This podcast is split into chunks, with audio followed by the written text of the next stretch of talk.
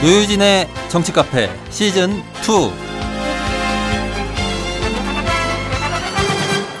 2 이원종 비서실장이 말했듯이 봉건 시대에도 일어날 수 없는 일이 결국은 일어나고야 말았습니다. 안녕하십니까. 저는 음악평론가 강헌입니다.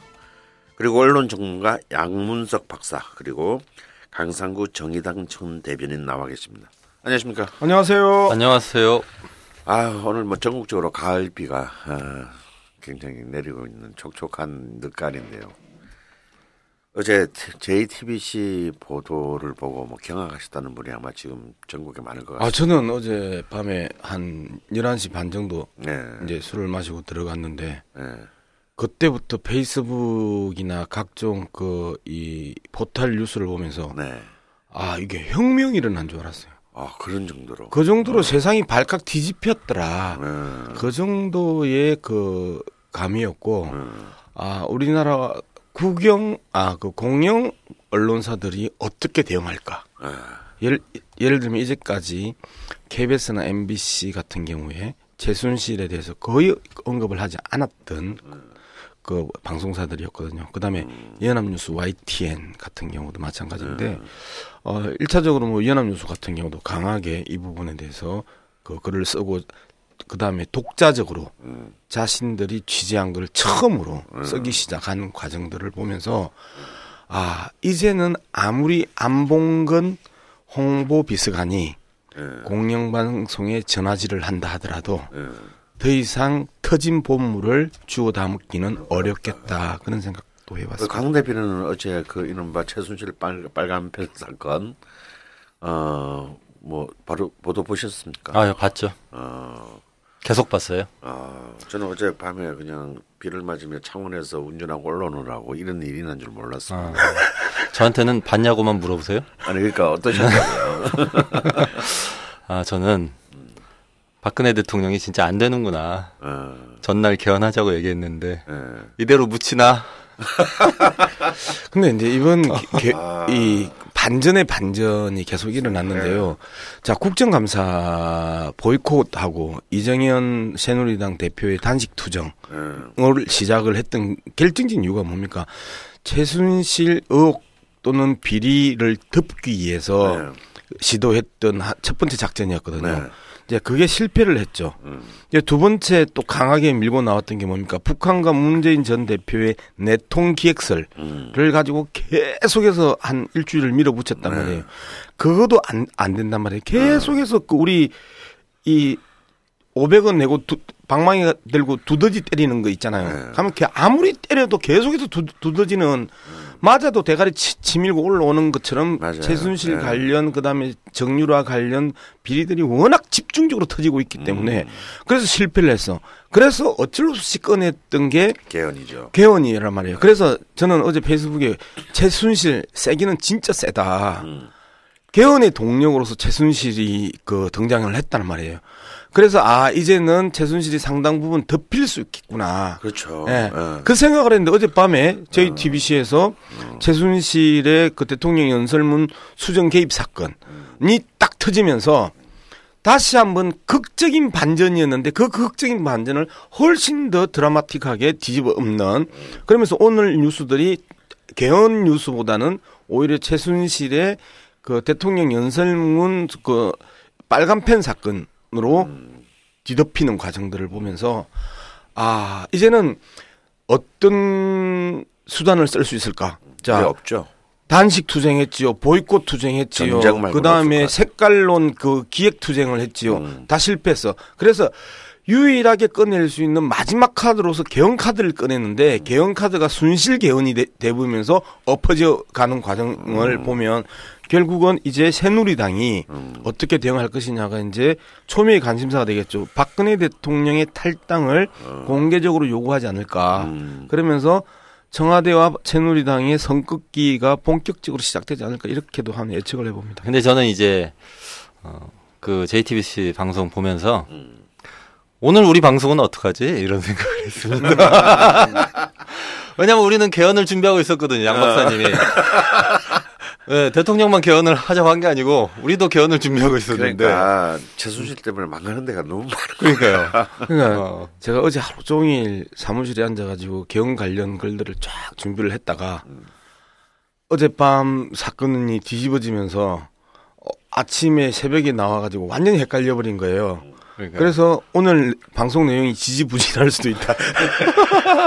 근데 그 오프닝 끝 마, 마무리하기 전에 그래도 이제 얘기가 나왔으니 예. 그 무려 44개의 연설문을 이제 이 빨간 펜으로 최순실이 수정했고 실제로 스- 연설에서 그런 수정 부분이 반영됐다는 거 아니에요. 어, 이 그건 수- 뭐이좀 봐야 될것 수정을, 같아요. 예, 네. 최순실 씨가 직접 했다고 아직까지 확정할 수는 없지만 네. 그래서 이게 가당키나 한 얘기입니까? 이게 뭐 저도 청와대 들어가 본 적이 봉건 없어서 시대에도 있을 수 없는 일이. 아, 그렇죠. 아, 근데 저는 누가 보냈을까? 어, 이게 또 궁금한 것 중에 하나예요. 어, 우리 박 누가- 대통령이 직접 어, 이메일로 열심히 보냈을까? 어. 아, 누구 시켰을까?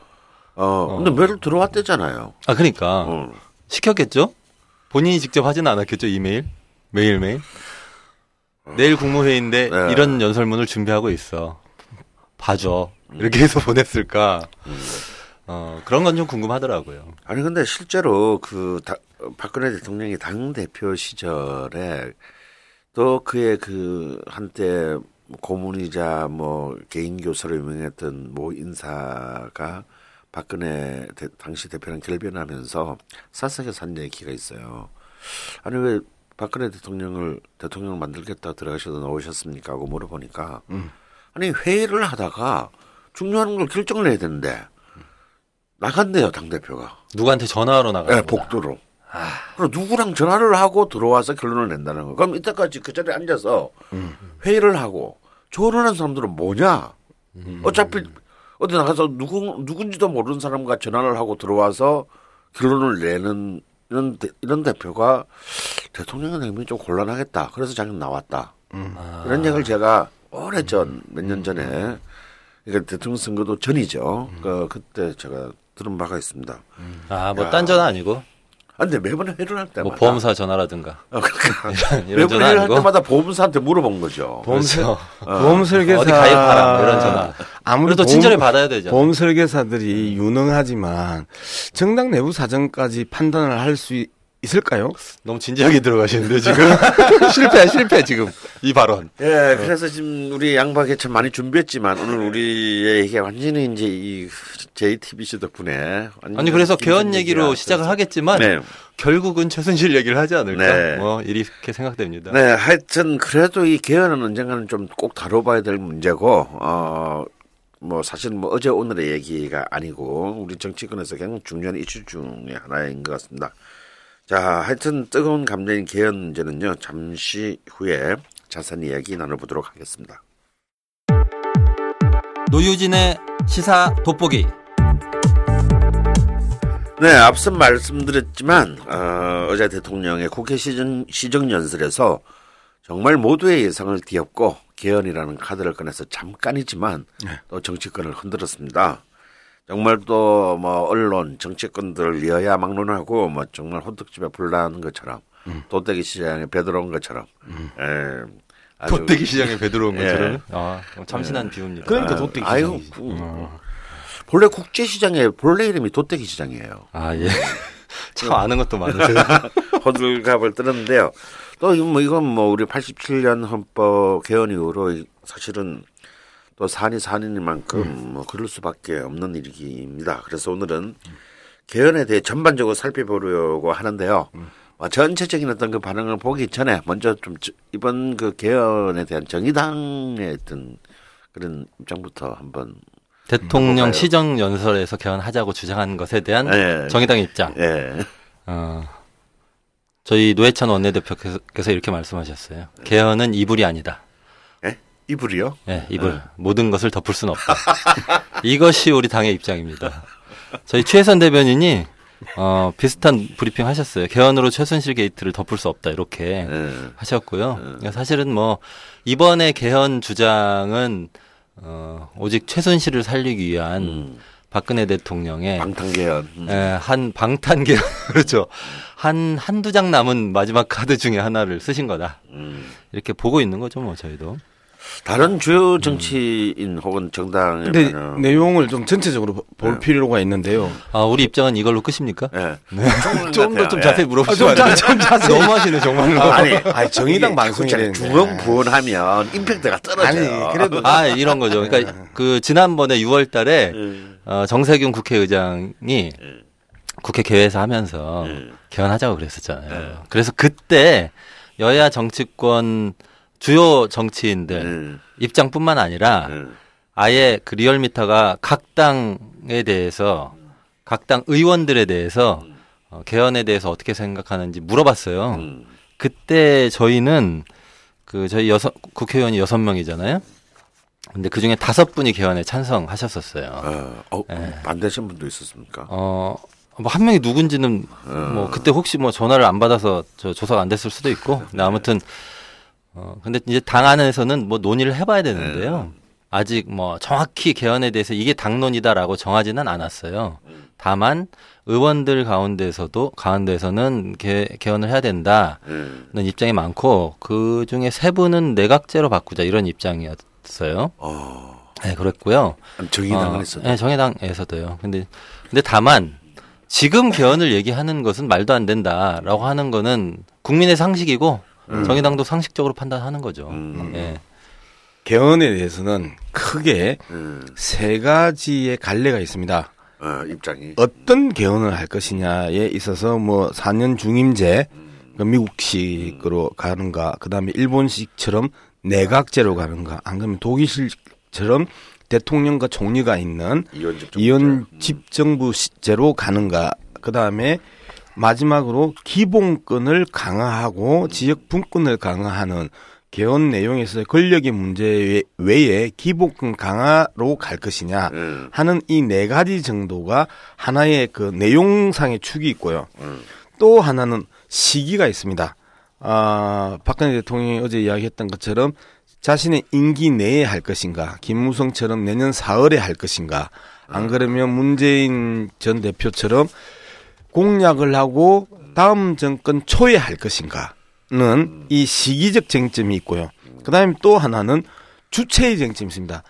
어제 박근혜 대통령 이야기했던 것처럼 대통령 중심으로 개헌을 추, 추진할 것인가, 안 그러면 국회 중심으로 개헌을 추진할 것인가, 그렇지 않으면 국민 중심으로 그 강범위하게 국민의 여론을 수렴해서 개헌을 추진할 것인가라는 주체의 문제가 있습니다. 그래서 내용과 시기와 주체의 문제를 다 곱하기를 하면 4 곱하기 3 곱하기 3이죠. 어, 여기에 빼고 안 빼고 끼고 안, 안 끼고 하면 경우의 수가 수만 가지가 나오는 거지. 음. 예, 그래서 현실적으로 개헌 논의로 현재의 국면을 덮으려고 하는 의도 외에 진정성을 찾아보기 힘들다는 이제 평가가 지배적인 거고 어 야당에서는 개헌 자체에 대한 그 상당히 그 불편한 태도를 보이면서 순실 개헌이다. 음. 라고 이제 이야기를 할 정도로 강하게 최순실을 덮기 위한 박근혜 대통령의 마지막 카드로서 개헌 카드를 던진 거- 건데 결국은 어제 JTBC한테 밤에 어. 싸대기 한 한 방 맞으면서 다시 엎어져 버렸다. 이렇게 보는 게 그러니까 이제 두 가지잖아요. 하나는 최순실 덮는 것, 음. 요거고 또 하나는 한 번 더 집권할 수 없을까? 음. 아마 박근혜 대통령 자, 자신이 아니고 어쨌든 그, 제- 그 집권을 정말, 연장하는 것 네. 이두 가지 때문에 제안을 한 건데 그 중에도 이제 지금은 최순실 덮기가 훨씬 어, 크고요. 그렇죠. 근데 저는 이거 확실히 좀 아셔야 될 것 같은데 대한민국에서 개헌을 했던 역사 지금까지 아홉 번 했거든요. 네. 근데 개헌의 역사에서 국민들이 원해서 국민들의 열망을 담아가지고 음. 개헌을 했던 것은 그리고 그 열망 때문에 여야가 합의해가지고 개헌을 했었던 것은 87년이 거의 유일해요. 음, 맞습니다. 예, 그 전에 개헌은 뭐 별명들도 다 있었잖아요. 무슨 뭐 삼선 개헌, 발췌 개헌. 발췌 개헌, 뭐 이런 거 많았었잖아요. 근데 최악은 유신이죠. 뭐. 예, 유신 그 그렇죠. 그것도 유신 개헌이죠. 음. 사사오익 개헌 뭐 이런 것도 네. 있었고. 근데 이게 전부 87년 정도를 제외하면 그리고 1960년 그 저 4.19 혁명 직후에 있었던 개헌까지를 빼면 나머지는요 전부 권력 구조 개편이에요. 예. 그러니까 대통령제 할 거냐, 음. 그다음 내각제로 할 바뀌었다가 거냐. 다시 대통령제로 가고 이걸 단임제로 하고 뭐세 번 해먹을 수 있도록 바꿨다가 음. 아예 그냥 주구장창 평생 할 수 있도록 또 그러니까 바꾸고 이런 삼성전과 그 종신 집권과 관련된 것만 세 번 있어요, 세 번. 예 그런 식이죠. 예 맞아요. 예. 그러니까 결국 개헌은 대한민국에서 애초에 집권 세력이 상황을 자기한테 유리하게 가져가기 위해서 늘 써먹어져 왔던 역사가 있는 거예요. 정가의 보도다. 예, 이번에 또 그냥 하던 짓, 어, 늘 해왔던 그런 식으로 또 저 들고 나온 거죠. 네, 네, 고등학교 때 예. 고등학교 때 우리 불어 선생님이 음.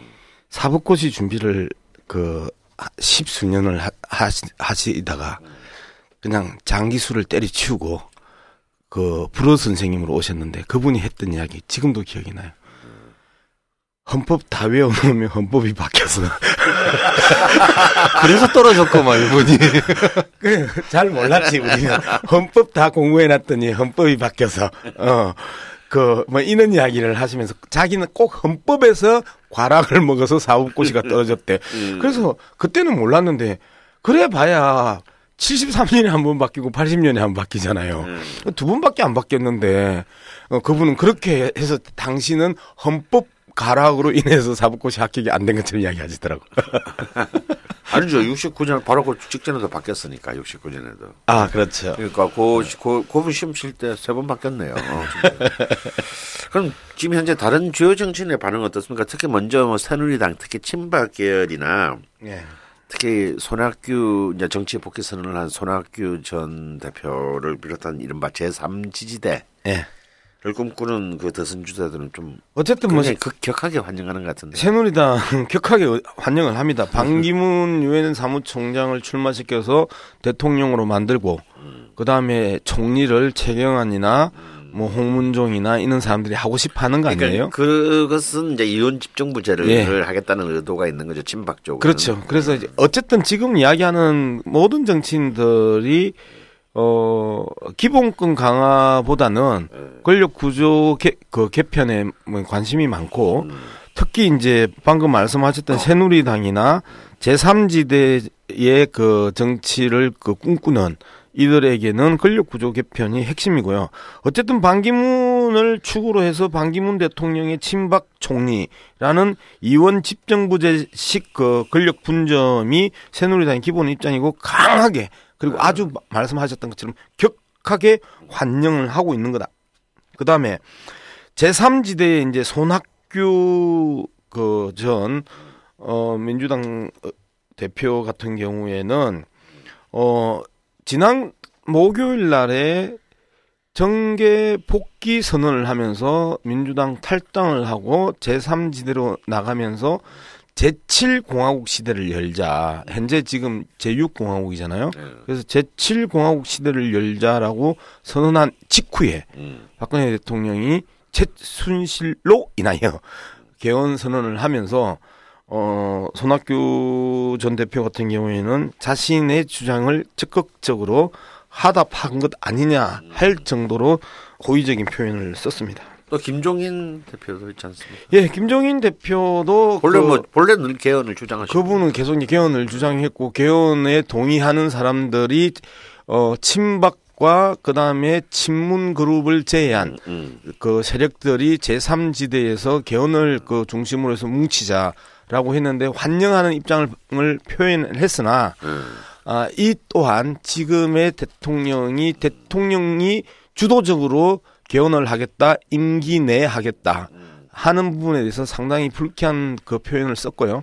그 다음에 이 최순실 덮기 전국 전환용, 국면 호도용으로 보는 것 아니냐라는 음. 그 비판적인 발언을 했습니다. 역시 지금 현재 뭐 가장 중요하게 우리가 좀 주목해 봐야 될 것은 아무래도 야권 주자 중에서 선두를 달리고 있는 문재인 후보 측인데요. 네. 예, 문재인 전 대표님이나 안철수 대표의 입장은 어떻습니까? 예, 문재인 전 대표 같은 경우 가장 심한 거부감을 표현을 했는데요. 제2의 유신 헌법을 만들자는 오. 거냐. 이제 이번 그 내통 사건 이후로 최근에 멘트 좀 좋아졌어요. 예, 굉장히 어, 아니 많이 좋아졌어요. 어, 네. 굉장히 좀, 아, 좀, 좀 마음에 들어요. 예. 그동안에 문재인 대표 같은 경우에 그 비서실장 같은 정치를 해 왔었고 비서실장 같은 모습을 많이 곳곳에서 그 노정시켰는데 어 지난번 내통 사건에 있어서 기억이 안 난다 안 난다라는 걸 안 난다고 그러는데 음, 그게 맞는 거잖아요. 음, 그 이야기를 하면서 색깔론 없으면 잠 잠시도 존재할 수 없는 새누리당. 음, 그 다음에 총풍 사건을 허풍 사건으로 만들어버리고 하면서 강하게 그 페이스북 정치를 그 펼치고 있는데 이번에도 그 페이스북을 통해서 입장 자료를 냈습니다. 박근혜 표 개헌은 안 된다. 정권 연장을 위한 제2의 유신 헌법을 만들자는 것이냐. 개헌은 블랙홀이고 경제 살리기가 우선이라더니 그새 경제가 좋아지기라도 했느냐. 그새 경제가 좋아지기라도 했느냐. 음.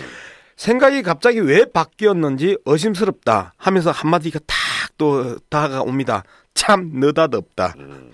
이제 이렇게 아주 강하게 이제 문재인 전 대표 같은 경우는 거부감을 내는데 현실적으로 이 부분이 그 정치공학적으로 상당 부분 그 불쾌한 반응을 보일 수밖에 음, 없다. 왜냐하면 이후에 이제 시기적으로 임기 내 개헌을 그 지지하는 사람들이 있단 말이에요.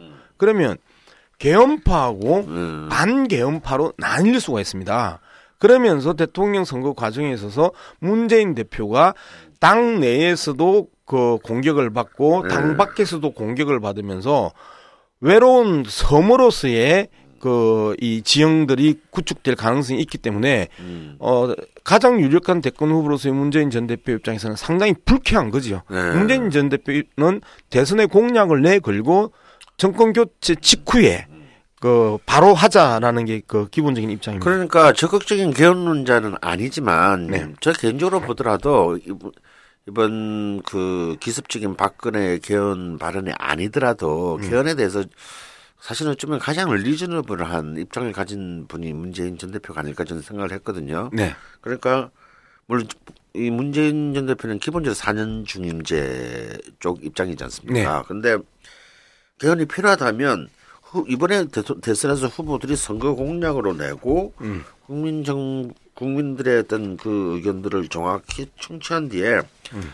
그것도 새로운 정부 임기 초반에 음. 개헌을 실시해야 된다. 이게 네. 이제 문재인 대표 입장인데 네. 굉장히 이게 저는 합리적이라고 봅니다. 그리고 이번에도 오세훈 전 서울시장도 네.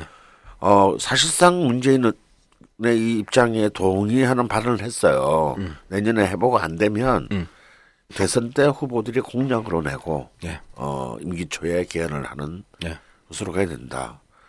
그런데 그런 입장을 가지고 있는 문 대표, 문전 대표에게는 지금 이런 그 이른바 개헌 겐세이 아, 아주 홍준표가 썼던 아주 단어예요. 업계 전문 용어입니다. 네. 겐세이. 최근에는 홍준표 지사가 또 도, 도청에서 어, 얘기할 때 그 단어 써가지고 네티즌들의 융단 폭격을 맞았죠. 저도 맞나요? 어, 저 단어 단어 고르는 센스 봐라 이러면서. 어, 우린 괜찮아요. 우린 괜찮아. 어, 그러면. 어. 그 문재인 대표 입장에서 또 개헌 논의가 아까 말씀드렸던 것처럼 그 개헌파와 반개헌파로 나뉘어지면서 어 반개헌파 또는 비개헌파로 몰리면서 고립될 수 있는 측면이 하나가 있고 그다음에 이제 이거는 더민주당의 익명으로 어떤 사람이 이, 그 이야기를 했답니다. 뭐 소위 말하는 전략통이라고 이야기를 하는데 일반적으로 더민주당 내에 전략통이라 하면 민병두 의원이나 음. 안 그러면 이철희 의원 정도를 우리가 전략통이라는데 아마도 민명도 의원이 슬쩍 흘린 것 아니냐 싶은데 그거는 뭐 정확하게 모르겠다만은 2년 3개월짜리 대통령을 맡게 될 수도 있다라는 우려가 작용한 것으로 보인다. 이제 이는 그 보도가 나왔더라고요. 음. 왜 그러냐면? 의원 내각제나 의원 집정부제 개헌이 성사될 경우 제7공화국의 총선과 대선 시기를 맞춰야 될 거 아니에요. 음. 아, 그렇죠. 의원내각제 하려면 어쨌든 국회의원을 뽑아서 거기서 총리를 뽑아, 뽑아야 뽑아야 그렇죠. 되는 거니까. 선출을 네. 대통령은 그 국민이 뽑지만 총리는 우리는 왕이 없기 때문에 총리 대통령 국민이 뽑고 그다음에 총리는 국회의원들이 뽑는 거잖아요. 음. 그럼 국회의원하고 선거 시기를 맞춰야 돼. 음. 그러, 그렇게 된다면 현재 박근혜 대통령이 임기를 단축해봐야 아무 소용이 없어. 음. 내년 대선에 그 개원이 마- 되면 내년 대선에 현재의 국회의원들이 국회의원직을 다 포기하고 대선과 총선을 같이 치러야 돼. 음. 의원 집정부제나 내, 의원 내각제를 하려고 그러면 그러면 국회의원들이 자신의 임기 반을 날리면서 지난 4월에 됐는데 1년 한 8개월 하고 4년짜리를 음. 그 1년 8개월 하고 놓겠냐. 음. 그러면 300명이 동의할 가능성은 없다. 그러면 저는 그래서 내- 의원 내각제는 절대 안 된다고 보는 거예요. 그러, 그러면 대통령이 그 임기를 줄이는 방법이 있고요. 그다음에 민병두 의원이 2030년인가가 그 총선 시기하고 대통령 선거 시기하고 한 5개월 정도로 그 붙는다네요. 그래서 이번이나 다음 정권에서 개헌을 하고 그 다음에 그 2030년부터 적용하는 이제 시행 이- 시기를 그때로 어, 하는. 시행 시기로 하는데 음. 지금 87 체제에 있어서 가장 그 많은 지적들이 나오면서 개헌을 하자고 하는 이유가 뭐예요?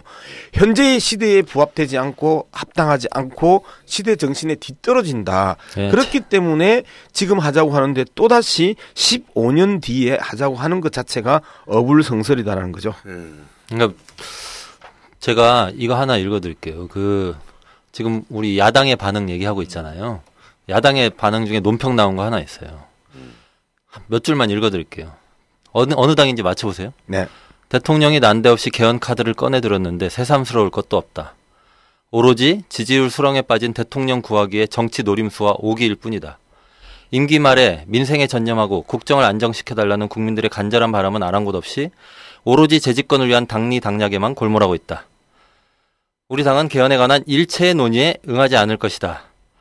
다시 한번 강조하는데 국정 혼란의 주역인 대통령은 정략적인 개헌 발언을 즉각 취소하고 국정에만 전념해 주길 바란다. 어느 당이겠습니까? 민주당? 이 어느 당이냐면요. 예. 2007년 한나라당 논평이에요.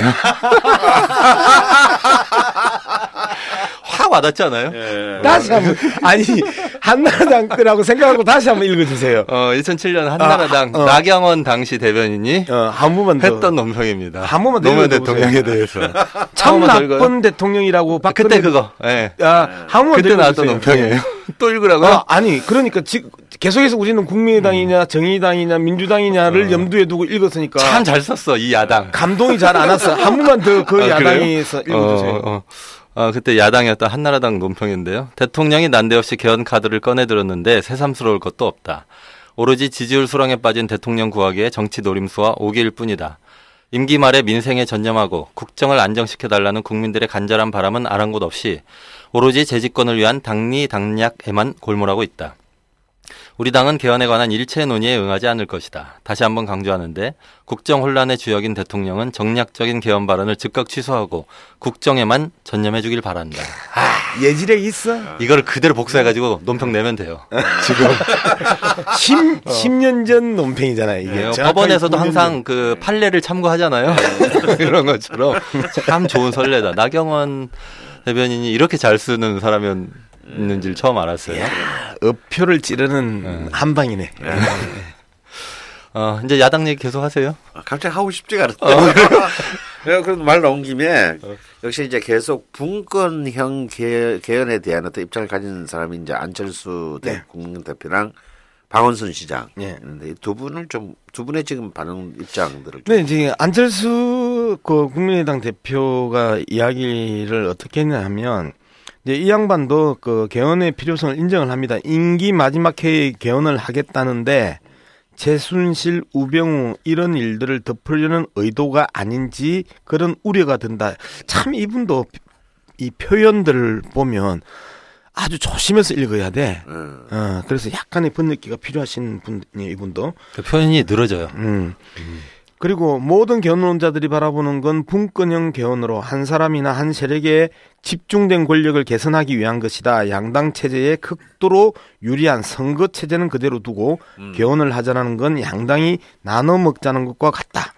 그래서 먼저 국회의원 선거제도 개편을 통해 다당제가 가능하게 먼저 만들어 둔 다음 음. 개헌으로 넘어가는 게 순서다. 이건 상당히 아니 이 말은 일리가 있어요. 상당히 저도 네. 동의가 되는 부분이에요. 음. 양당 체제의 가장 좋은 그 선거 제도가 소선구잖아요. 그러니까요. 그러면 이런 그 정의당 같은 어 정당이나 그다음에 영남에서 그 야당 현재 야당 그다음에 호남에서 현재 여당이 그 당선되기 상당히 어렵단 말이에요. 그런 아, 측면에서. 본다면 중대 선거구제로 전환을 해서 다당제의 기반을 만들어줘야 되는 것 아니냐. 그래 놓고 그렇게 뽑은 국회의원들이 내각제를 하든 음. 이원 집정부제를 하든 해서 어 국민의 대표성을 강화시켜야 되는 것 아니냐라는 논리에 대해서 상당 부분 저는 동의를 합니다. 그럼에도 불구하고 아주 재밌는 거는요. 박지원 비대위원장이 이제는 대통령이 개헌에 답하라라고 계속해서 압박을 해왔었어요 그동안. 음.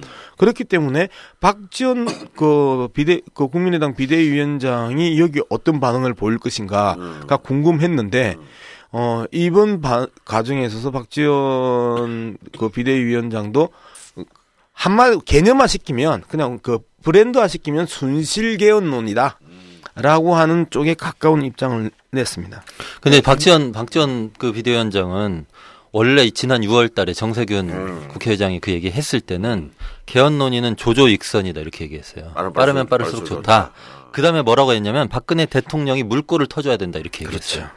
터졌네. 터졌지. 예. 어 터져서 근데 이제 박지원 뭐저 대표가 또 세상 보는 눈이 또 뛰어나잖아요. 그러니까 지금은 지금 개헌 얘기하는 거는 이런 거다라고 얘기를 하긴 했는데 네. 그 뒤끝에 어제 점심 정도까지는 근데 우리 당에서 개헌을 바라는 의원들이 꽤 있으니까 어 뭐 논의는 논의대로 해야 될 것 같다 이런 취지의 얘기를 했었거든요.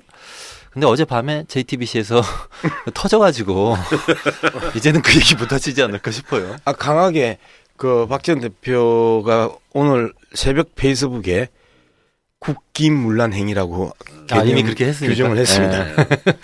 그러면 우리 이제 야권의 또 잠룡들 있죠. 김부겸, 안희정, 이재명 시장 어떤 입장을 내놨습니까? 그러니까 박은순 시장이 페이스북에 글을 올렸는데요. 대통령 눈엔 최순실과 정유라밖에 안 보이는지 재집권 생각밖에 없는지 야, 내 이거 나경원 이야기잖아. 아, 그러니까. 그건 어, 국민이 살아야 개헌도 있고 정치도 있습니다라고 일침을 놨습니다. 그다음에 김부겸 의원 같은 경우에는 임기 말 대통령이 개헌의 주, 그 개헌 논의의 주도권을 쥐면 정치적 오해를 불러 일으킬 수 있다. 즉 주체 아까 말씀드렸던 세 갈래에 있어서 그 내용과 시기와 주체의 문제에서 주체의 문제를 강하게 이제 그 문제를 삼고 나왔고요. 그 다음에 안희정 충남도지사 같은 경우에는 헌법 개정 논의를 국면 전환용으로 이용하지 말라. 임기 말 대통령은 개헌 논의에서 빠져달라. 즉 주체의 문제를 제기하고 있고 그다음에 이재명 성남시장은 아 쌈박합니다. 측근 비리 권력 부패를 듣기 위해 위한 전략적 꼼수로 보인다. 아이, 우리 이거 이 대선 후보들 중에 이 이렇게 친서민적인 표현과 단어를 딱딱 짚, 짚어내는 사람은 드물지요. 어, 정, 정략적 꼼수로 보인다라고 이야기를 했습니다. 그럼 결국 이제 이 김부겸 의원, 안희정 지사, 뭐 이재명 시장은 그러니까 결국 대통령이 주도하는 개는 안 된다는 얘기네. 네. 예, 빠지라. 빠져라는. 예. 근데 이제 새누리당 대선 주자들은 근데 좀 굉장히 다양한 입장을 가지고 있는 것 같아요. 네. 특히 이번에 유승민 의원이 완전히 각을 세운 것 같은데. 아주 까칠하게 대답. 까칠하게 예. 아, 각을 세웠습니다. 유승민 의원 같은 경우는 이렇게 표현을 했습니다. 임기 얼마 남지 않은 대통령이 개헌 주도해선 국민이 그 의도에 대해 찬성할 수 없다면서 사실상 개헌 논의에서 박근혜 대통령이 빠지라고 아예 대놓고 이야기를 했어요. 이게 지금 안희정, 김부겸, 유승민 이들이 다 니는 빠져라. 예. 우리가 할게. 이제 이 이야기를 하는데 그 니는 어. 절대 존엄이신 박근혜 대통령 참 나쁜 의원이에요, 그죠? 참 나쁜 의원이거나 참 나쁜 대통령이거나 이 사람이 아직도 의원 자리에 있어요? 살아남았다라는 소문이 있던데 지난 정, 정선에서 그러니까. 어 그 다음에 남경필 선수도 이제 그 경기도지사도 한마디를 했는데요. 특정한 시기를 못 박아놓고 깨어 맞추기 식으로 진행되거나 정치공학적으로 흘러서는 안 된다는 원론적인 수준을 내그 입장을 보였는데 이 양반도 특정한 시기를 못 박아놓고 시기의 문제에 대해서 네. 이제 민감하게 그, 그 받고 김무성 같은 경우는 앞서 맞아. 말씀드린 것처럼 내년 4월에 국민투표 하자 대놓고 어, 완전 어. 4시가 됐던데 또. 어. 아니 왜- 김 김무성 대표는 음. 저는 뭐 여러 가지 얘기했지만 이 말이 제일 기억에 남아요. 박근혜 정권 출범 후 가장 기쁜 날이다. 전 막 그거 들으면서 눈물이 나려고 그랬어요. 우리 김무성 대표가 전 대표가 그동안 힘들었는데 드디어 나에게 광명이 비치는구나. 음. 이래서 그렇게 얘기했거든요. 근데 어제 JTBC가 터트리고 나서 아마 밤에 혼자 박근혜 정권 출범 후 가장 슬픈 날이다 이렇게 생각했을 것 같아요. 네, 박근혜 대통령은 2012년 지난 대통령 선거 공약에서 대통령 4년 중임제와 네. 국민의 생존권적인 기본권 강화 개헌을 내걸었죠. 그러니까 사실은 박근혜 대통령도 이때 그때는 이제 자기도 후보 시절이니까 대통령 4년 중임제를 내걸었다는 얘기는 사실상 대통령 4년 중임제가 가장 사실 여야를 막론하고 가장 다수의 의견이라고 저는 봅니다. 그런데 막상치가 대통령이 되고 난 뒤에는 개헌 논의에 사실은 굉장히 음. 내놓고 부정적이었죠. 네네. 그러니까 박 대통령 기회가 있을 때마다 개헌은 경제 살리기에 장애가 된다. 다시 말해서 자기의 권력에 누수를 가져온다라고 일관된 논리를 펴왔는데 이 개헌 논의 불가 방침을 가장 먼저 발의한 발언한 게 언제입니까? 어. 2014년 4월 16일 날 그러니까 대통령 되고 난 뒤에 뭐 네. 취임한 지 3개월도 안 돼서 그렇죠. 네. 총 여섯 번에 걸쳐서 이야기를 그 최근까지 했는데요. 네. 어 2013년 2월 25일 날 대통령 취임을 하잖아요. 그리고 불과 2개월도 안 된 4월 16일 날 어디에서 이야기를 했냐면요. 야당 상임위원 상임위들 국회 야당 상임위 그 간사들을 불러서 이제 만찬을 합니다. 음. 이때 이렇게 이야기를 합니다. 민생이 어렵고 남북 관계가 어려운데 개헌을 논의하면 블랙홀이 될 가능성이 있으니 자연스럽게 이야기할 기회가 있을 거다 해서 그 개헌 논의는 블랙홀이라는 표현을 이제 이때 처음 씁니다. 음. 이때 여론 그 한국 갤럽 당시 4월 3주차 지지율이 48% 정도를 그 기록하고 있었으니까 이때만 해도 어 긍정적인 여론 여론이 높았고 부정적인 여론은 오히려 낮았던 시기입니다. 음. 이게 이른바 이제 그 박근혜 의 그 개헌 블랙홀론이 예, 처음부터 이렇게 처음 이제 등장하는. 거죠. 예, 예. 그때부터 해가지고 여러 차례 이제 계속 개헌과 관련한 반대 발언이 나오는 네. 거잖아요. 예. 근데 뭐 계속 그 발언을 할 때에 그 박 대통령의 지지율은 굉장히 고공행진을 했고 그렇죠. 보통 40대 후반에서 50대 초반대의 지지율을 기록했을 때고요. 네. 근데 이번에도 완전 밑바닥에서 또 이 개헌 운진을 그 반대로 네. 개헌을 하- 하자라는 걸 냈을 때 또 잠깐이나마 지지율이 올랐다고 합니다. 왜 이런 반응이 나오는 거죠? 자, 개헌 논의는 어 국민들이 박근혜 대통령이 이때까지 바른 말을 했지요. 어. 민정이 아까 그 나경원 의원 한 번만 더 읽어주세요. 예? 뭘 자꾸 읽어? 아니 너무 감동적인 문구들이야. 그래서 한 줄만 읽어드릴게요. 어, 민생과 관련 다시 한 번 강조하는데 국정 혼란의 주역인 대통령은 정략적인 개헌 발언을 즉각 취소하고 국정에만 전념해주길 바란다. 자 국정에만 전념해야 되는 시기인 거잖아요. 자 박근혜 대통령이 최순실 사건이 터지고 나서 했던 이야기가 비상시국인데 폭로성 발언들을 통해서 사회 혼란을 가중시킨다라고 이야기를 했단 말이에요. 그런데 지금 비상시국이라고 이야기를 하면 말 그대로 한국 경제가 완전히 망가지고 지난 국감 때 그 경제부총리한테 유일호 경제부총리한테 유승민 새누리당 의원이 뭐라고 이야기했냐면 한국 경제가 얼마나 지금 심각한 위기인지 대통령에게 독대를 신청해서 보고를 해라. 음. 라고 이야기를 했어요. 그리고 어제 그 확인 국감에서 대통령하고 독대를 했냐? 그리고 제대로 보고를 했냐? 했더니 일정이 안 맞아서 아직까지 대통령을 독대를 못했다는 거 아니에요. 어, 경제부총리가 대통령 독대를 못하고 대통령에게 경제 상황에 대해서 그 경제 위기 상황에 대해서 설명을 하지 못하고 있으니까 대통령이 경제 위기 상황에 대해서 충분히 인지를 못하고 충분히 인지를 못하고 민생이 얼마만큼 그 피폐해지고 파탄이 나, 나고 앞으로 한국 경제가 언제 무너질지 모르는 이 위기 상황임에도 불구하고 그리고 본인 스스로 끊임없이 북핵 위기를 계속 계속 강조하고 그리고 두 번 다시 북한이 핵에 대한 그 무장을 꿈을 꾸지 못하게 하는 상태에서 평화 협상을 하겠다고 이야기해놓고 개헌을 이야기했다는 거 아니에요. 네. 그러니까 마지막으로까지 개헌 불가에 대한 얘기를 한 게 불과 몇 달 전이죠. 2016년 4월 28일입니다. 아니 근데 그 음. 그때 이야기보다도 훨씬 더 그 재밌는 이야기는요. 올해 1월 그 새 기자회견에서 한 이야기입니다. 음. 입이 떨어지지 않는 이야기라고 했어요. 좀 이제 그 입이 떨어졌네. 예, 10개월 문, 만에. 문장을 읽어드리면 예. 우리 상황이 개헌론이 블랙홀 같이 모든 걸 빨아들여도 상관없는 그런 여유 있는 상황이 아니다. 음. 개헌을 외치는 사람들이 개헌을 생각할 수도 없게끔 자꾸 몰아가고 있다. 청년들은 고용 절벽에 처해 하루가 급한 이런 상황에서 뭔가 풀려 나가면서 그런 이야기도 해야 국민 앞에 염치가 있다. 저는 입이 떨어지지 않는 이야기다. 야, 그러면 입 떨어지는데 10개월 걸리네. 아, 그때 지지율이 43%였습니다. 아직까지 자신 있었던 거죠. 자신 그때만 있었던 거죠. 음. 그런데 결국은- 이때부터 처음으로 부정 여론이 그 긍정 여론 박근혜 대통령에 대한 부정적 평가가 긍정적 평가를 앞서기 그. 앞서기 시작했던 시점이에요. 네.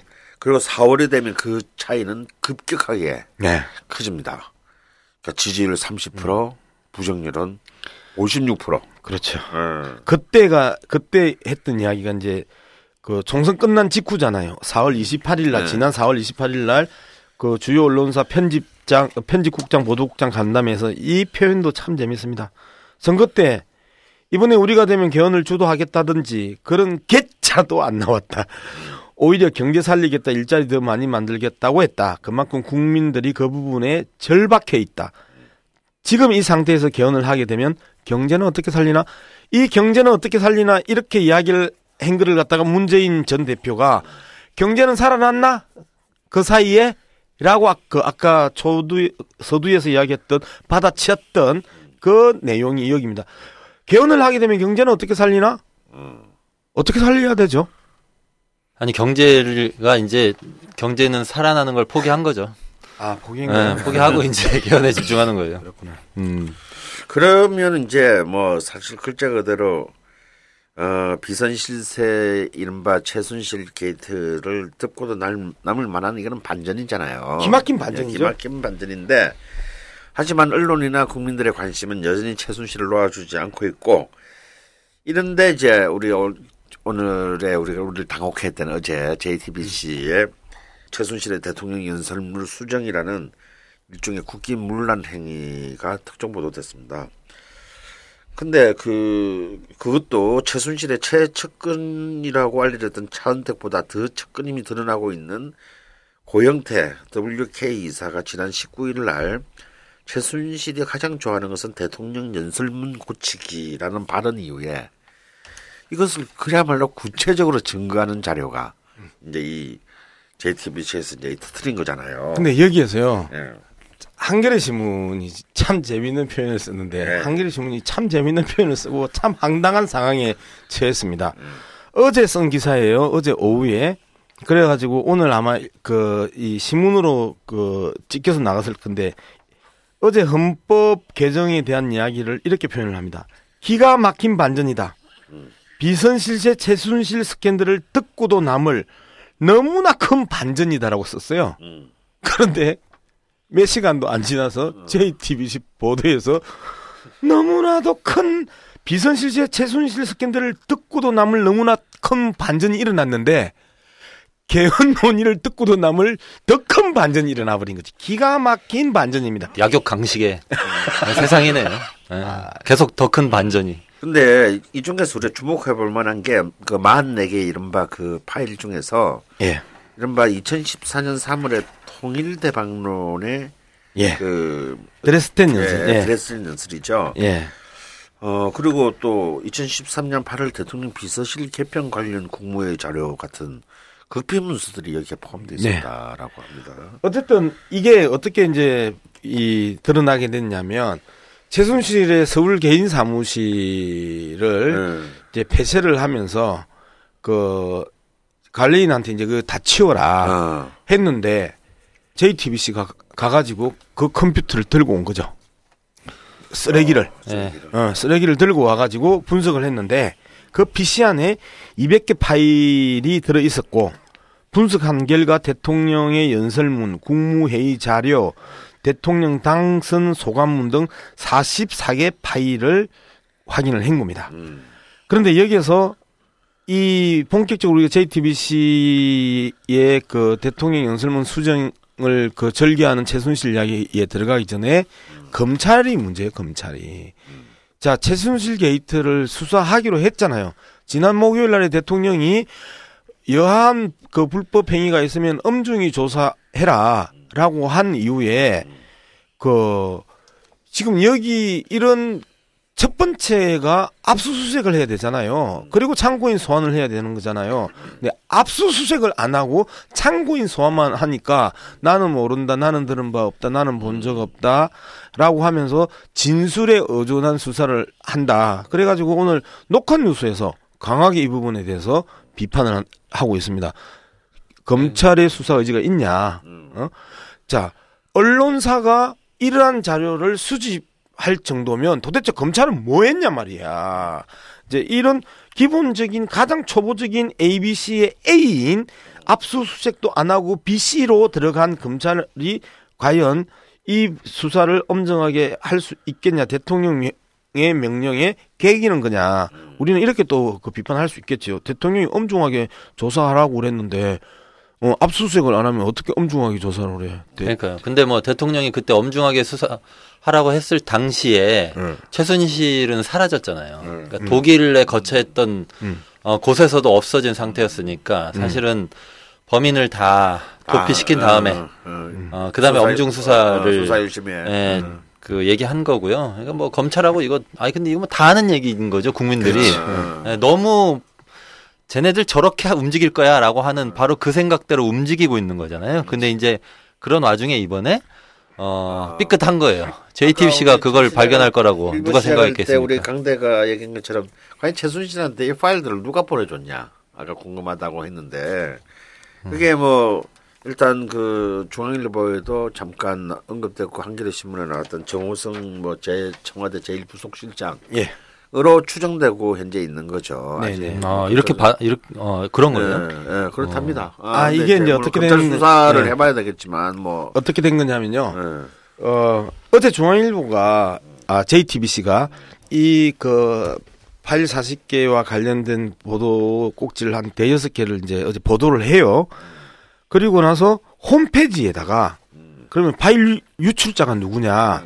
예, 정호성 청와대 제1부소실장을 올렸다가 얼마 안 있다가 삭제를 했어요.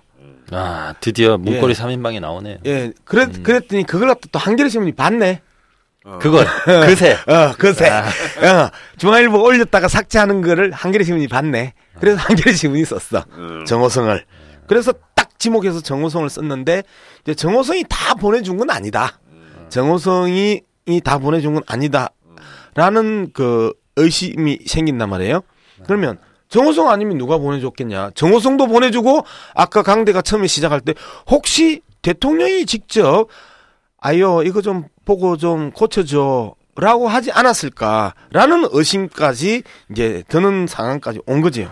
아니 그렇죠. 그 파일을 봤으면 파일에는 그거 다 아, 그거 파일에는? 없죠. 그 파일에는 이메일을. 열어봐야 되는 거고요. 열어- 음. 이, 아 그래서 저는 뭐 이쯤 되면 검이 검찰 수사해야 된다. 예.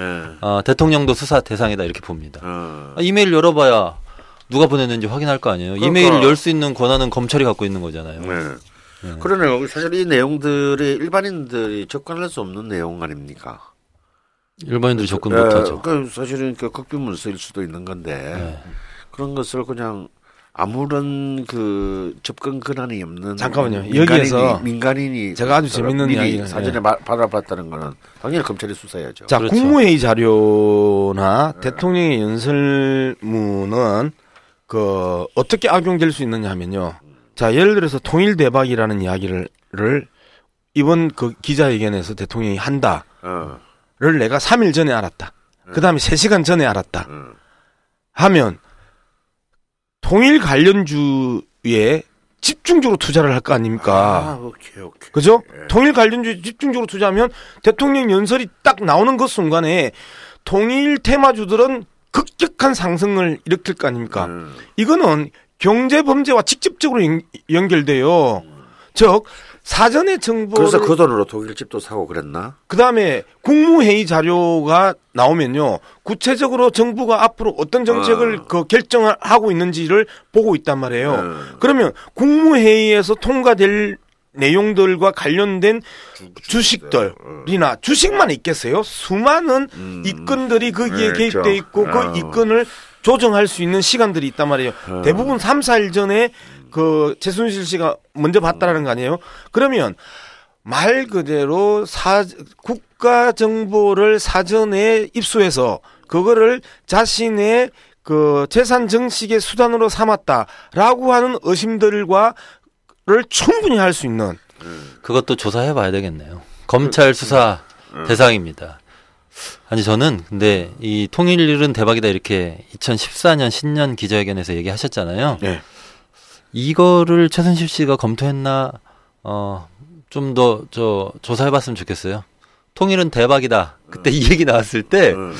대통령이 어디 공식적인 자리에서 대박이다 이런 표현 잘 안 쓴다라고 언론에서 그때 얘기하고 그랬었거든요. 그렇죠. 그리고 또 어. 그동안에 박근혜 스타일의 그 원인도 그렇죠. 아니, 아니었고요. 네, 그래서 통일은 대박이다 이 문구 혹시 어, 최 여사님이 만들어 주신 게 아닌가 이런 생각을 해봤어요. 제가 하- 한 가지만 더 이야기를 하면 어, 이해창과 노무현 의 대결 예. 이후에 우리나라 정치 자금법이 엄청나게 강화가 되잖아요. 그리고 권력자들이 정치 자금을 만들어내는 과정에 있어서 가장 많이 사용되고 있는 수단이 주식 투자입니다. 예. 그래서 야 이번에 통일 관련 이야기를 할 거야. 음. 그리고 이 부분에 대해서 정부가 강하게 추진을 할 거야 하면 이제까지 자신들의 스폰서들한테 어.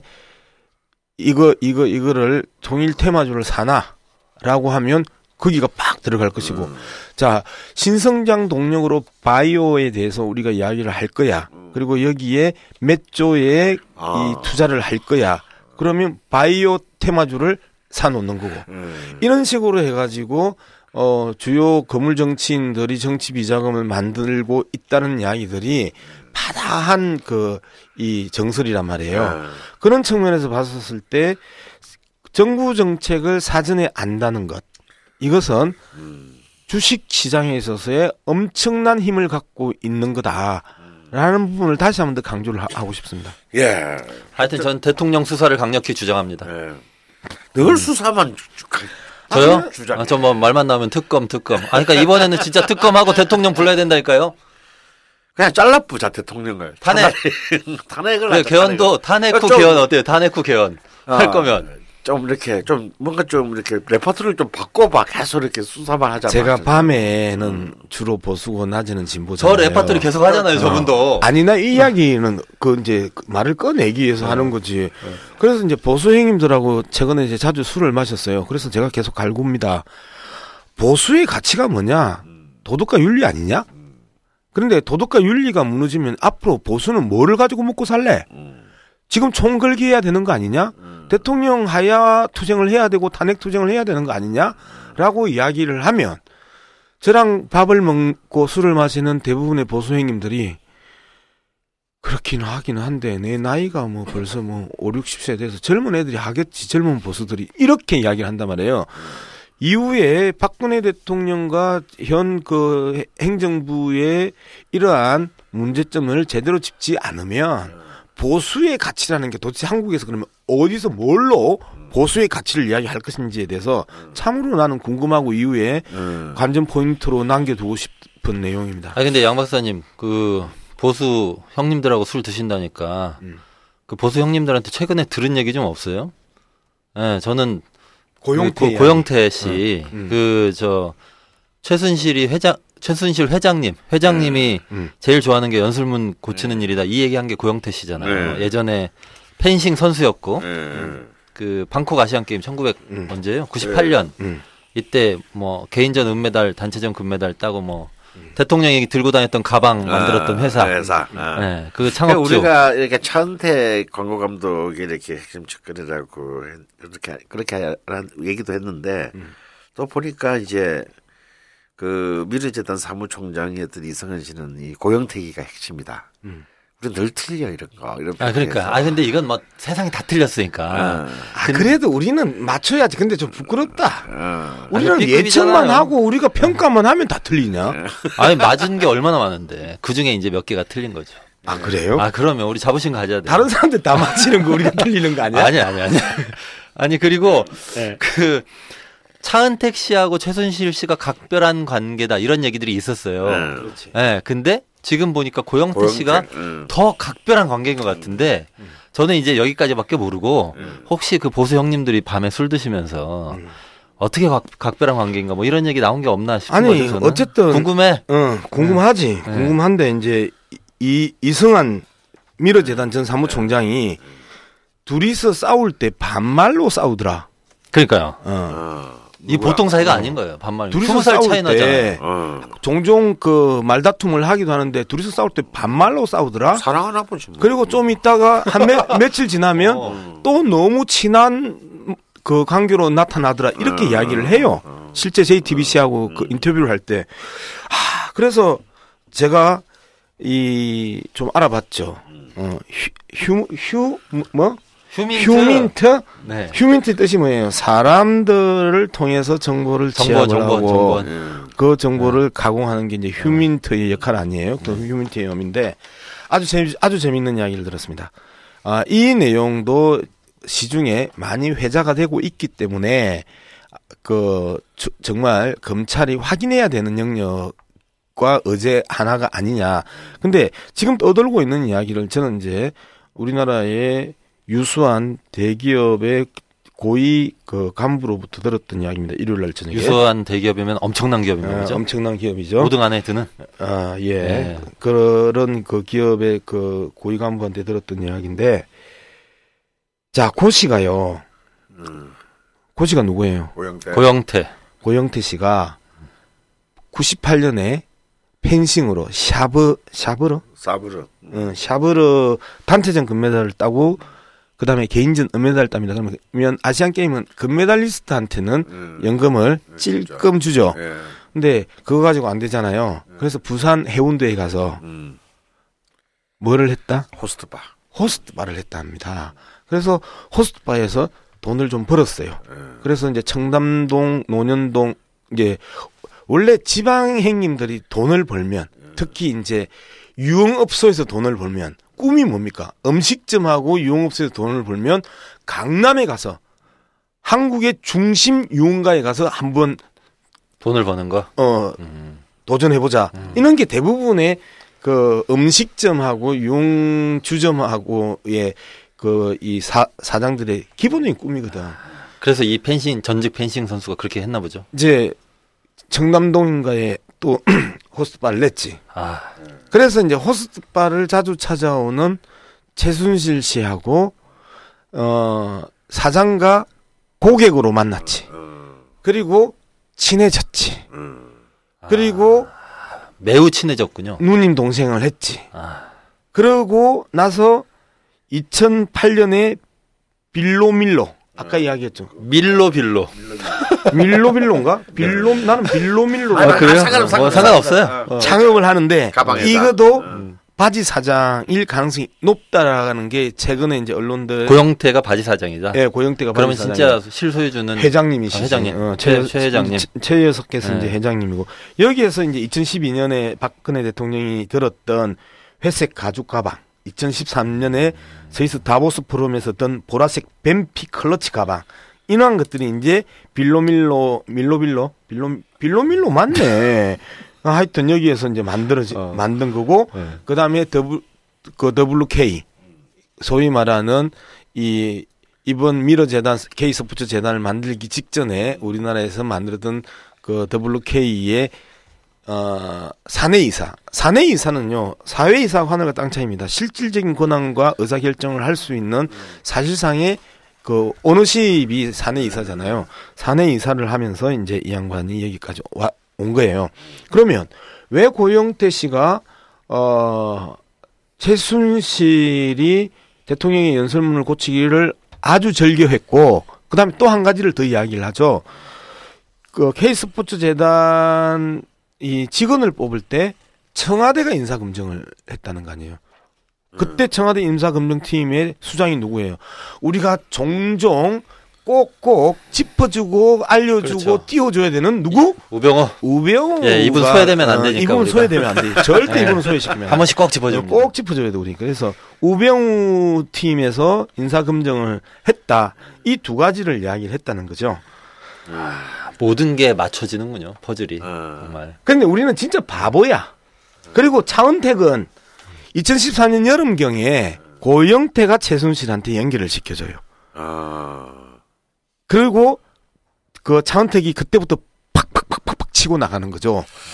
그딱 타이밍이 맞네요. 사실은 차은대 감독은 그 2014년 봄에 이른바 세월호 사태 때만 하더라도 굉장히 그래요. 그때까지만 해도 아, 야당 아, 성향이 성향의 분명했었죠. 그 예. 트 위스트에서 자신의 어떤 의견들을 많이 냈는데 그 시점에 문화융성위원회 위원으로 들어가잖아요. 아. 그 직, 그, 그 직전에 직전까지는 고영태 거죠. 고영태가 최순실한테 그 연결시켜 줬다라고 하고 그 다음에 최순실의 스타일에 대해서 좀 이야기를 해야 되는데 주간 경향이 최, 그 정윤의 아버지를 충북 예. 음성에 가서 만났어요. 네네네. 그랬더니 최순실이 아주 뛰어난 점이 견제를 잘한다. 그리고 최순실의 언니도 그렇게 또 견제를 잘한대. 그래서 정윤회가 잘 나가고 열심히 하고 대통령으로부터 인정을 받으니까 최순실이 정윤회 자기 남편을 이간질을 시켜서 그 쳐내고 결국 이용 과정에서 대통령이 개입하게 만드는 이러한 것이다라고 이야기를 하는데 저는 그 인터뷰를 읽으면서 그- 과연 그럴까라고 생각을 했어요. 자, 첫 번째 최순실이 과 고영태 이야기를 하면서 우리는 고영태의 호스트바 이야기를 했어요.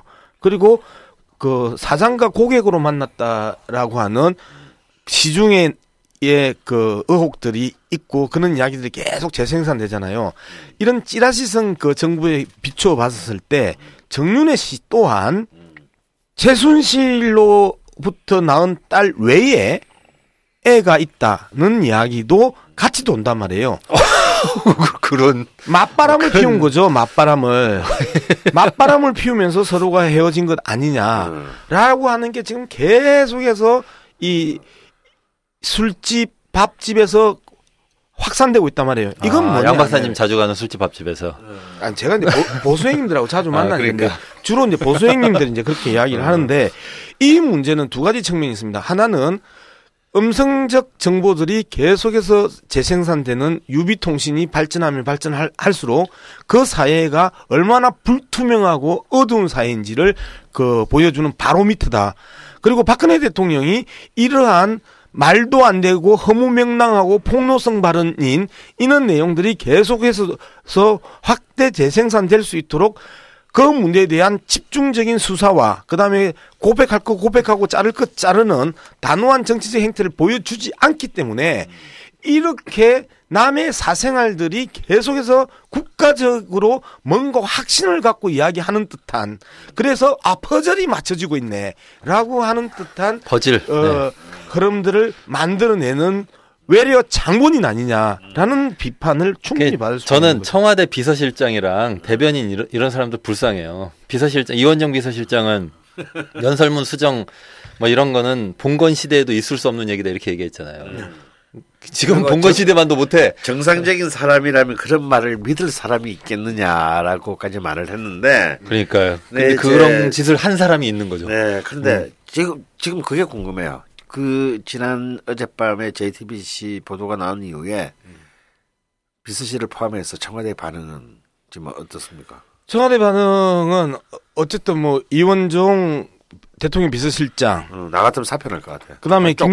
김성우 홍보수석, 가만히 있지 않겠어요? 그냥? 정영국 대변인 등 어. 관련 기자들로부터 전화를 받을 위치에 있는 사람들이 다 전화를 끄고 잠적했거나 전화를 받지 않고 잠적한 상태입니다. 부끄러워서 할 말이 없잖아요. 아니 이게 기본적으로 문제가 발생을 하면 자신들이 그 대변을 해야 되는데 20일 날 이와 관련해 가지고 정영국 청와대 대변인은 일고의 가치도 없는 일, 이, 이야기다라고 이야기를 했어요. 예. 그다음에 21일 날 그 국감 운영이 그 국회 운영이 그 국감 정인으로 나, 나온 이원종 비서실장은 봉건 시대에도 있을 수 없는 이야기다라고 그러니까요. 했어요. 음. 자, 이렇게 이야기를 했는데 25일 날 이, 이와 관련된 구체적인 자료들과 함께 모든 내용들이 폭로가 돼 버렸단 말이에요.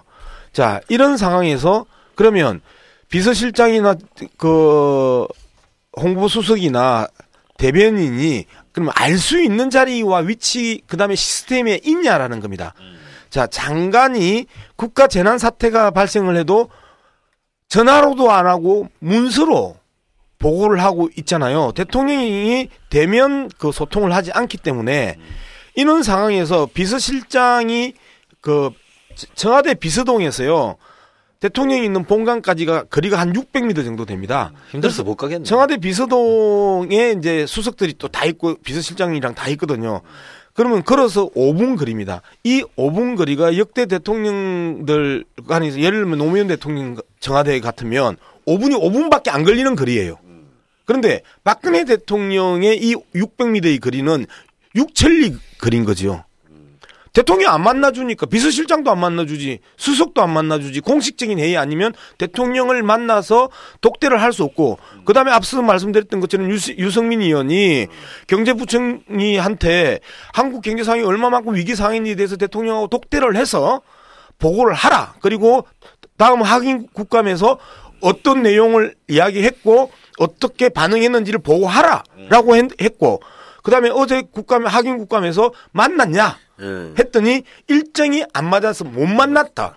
자, 경제부총리가 대통령을 못 만나는 이 상황에서 어떻게 수석이나 대변인이나 가 만날 수 있었겠냐. 그리고 비서실장은 충분히 만날 수 있을 거라고 생각을 했는데 비서실장도 전혀 만나서 확인해 하거나 지시하지 않고 나와 가지고 봉건 시대에도 있을 수 없는 일이라고 했다가 완전 개쪽 당하고 있는 거 아니에요. 자, 참 이것이 그냥 단순히 뭐 누가 연습물을 고쳐줬다 안 고쳤다 문제가 아니라 방금 우리 양박이 말한 것처럼 어, 국민과의 불통이 아니라 같은 청와대 스텝 내, 같은 그 집권 여당 내, 내각 그리고 자신의 지위에 있는 내각의 수장과도 이렇게 이 통, 지금 전혀 어, 모든 것이 통하지 않고 오로지 뭐 정말 박관천 전 경정 전 청와대 행정관이 말했던 것처럼 이른바 실질적인 실세들 뭐 정윤회 혹은 지금 이제 최순실 하고만 소통해 왔다는 게 이런 식으로 참 밝혀지고 있는 거 아닙니까? 이메일로 소통. 네, 이메일로 소통. 도대체 이것이 현재 우리가 살고 있는 국가의 시스템인지 사실 동네 개모임도 이런 수준은 이런 수준으로는 유지를 못 하거든요. 근데 치- 최근에 새롭게 주목받고 있는 사람이 박관천 전 경정입니다. 박관천 전 어, 일 잘하는 분인 것 같아. 남긴 이야기가 뭐예요? 권력 설, 서열 1위 최순실, 2위 정윤회, 3위 박근혜 이 이야기를 했던 사람이잖아요. 그러면서 박근혜 대통령이 지나치게 그 최순실과 정윤회에게 휘둘리고 있다라는 보고서를 썼던 사람입니다. 근데 권력 서열, 서열이 바뀐 거잖아요. 최근에는 1위 최순실, 2위 정유라, 3위 박근혜로 바뀌었는데 최근에 각종 언론에서 박관천이 중심이었다.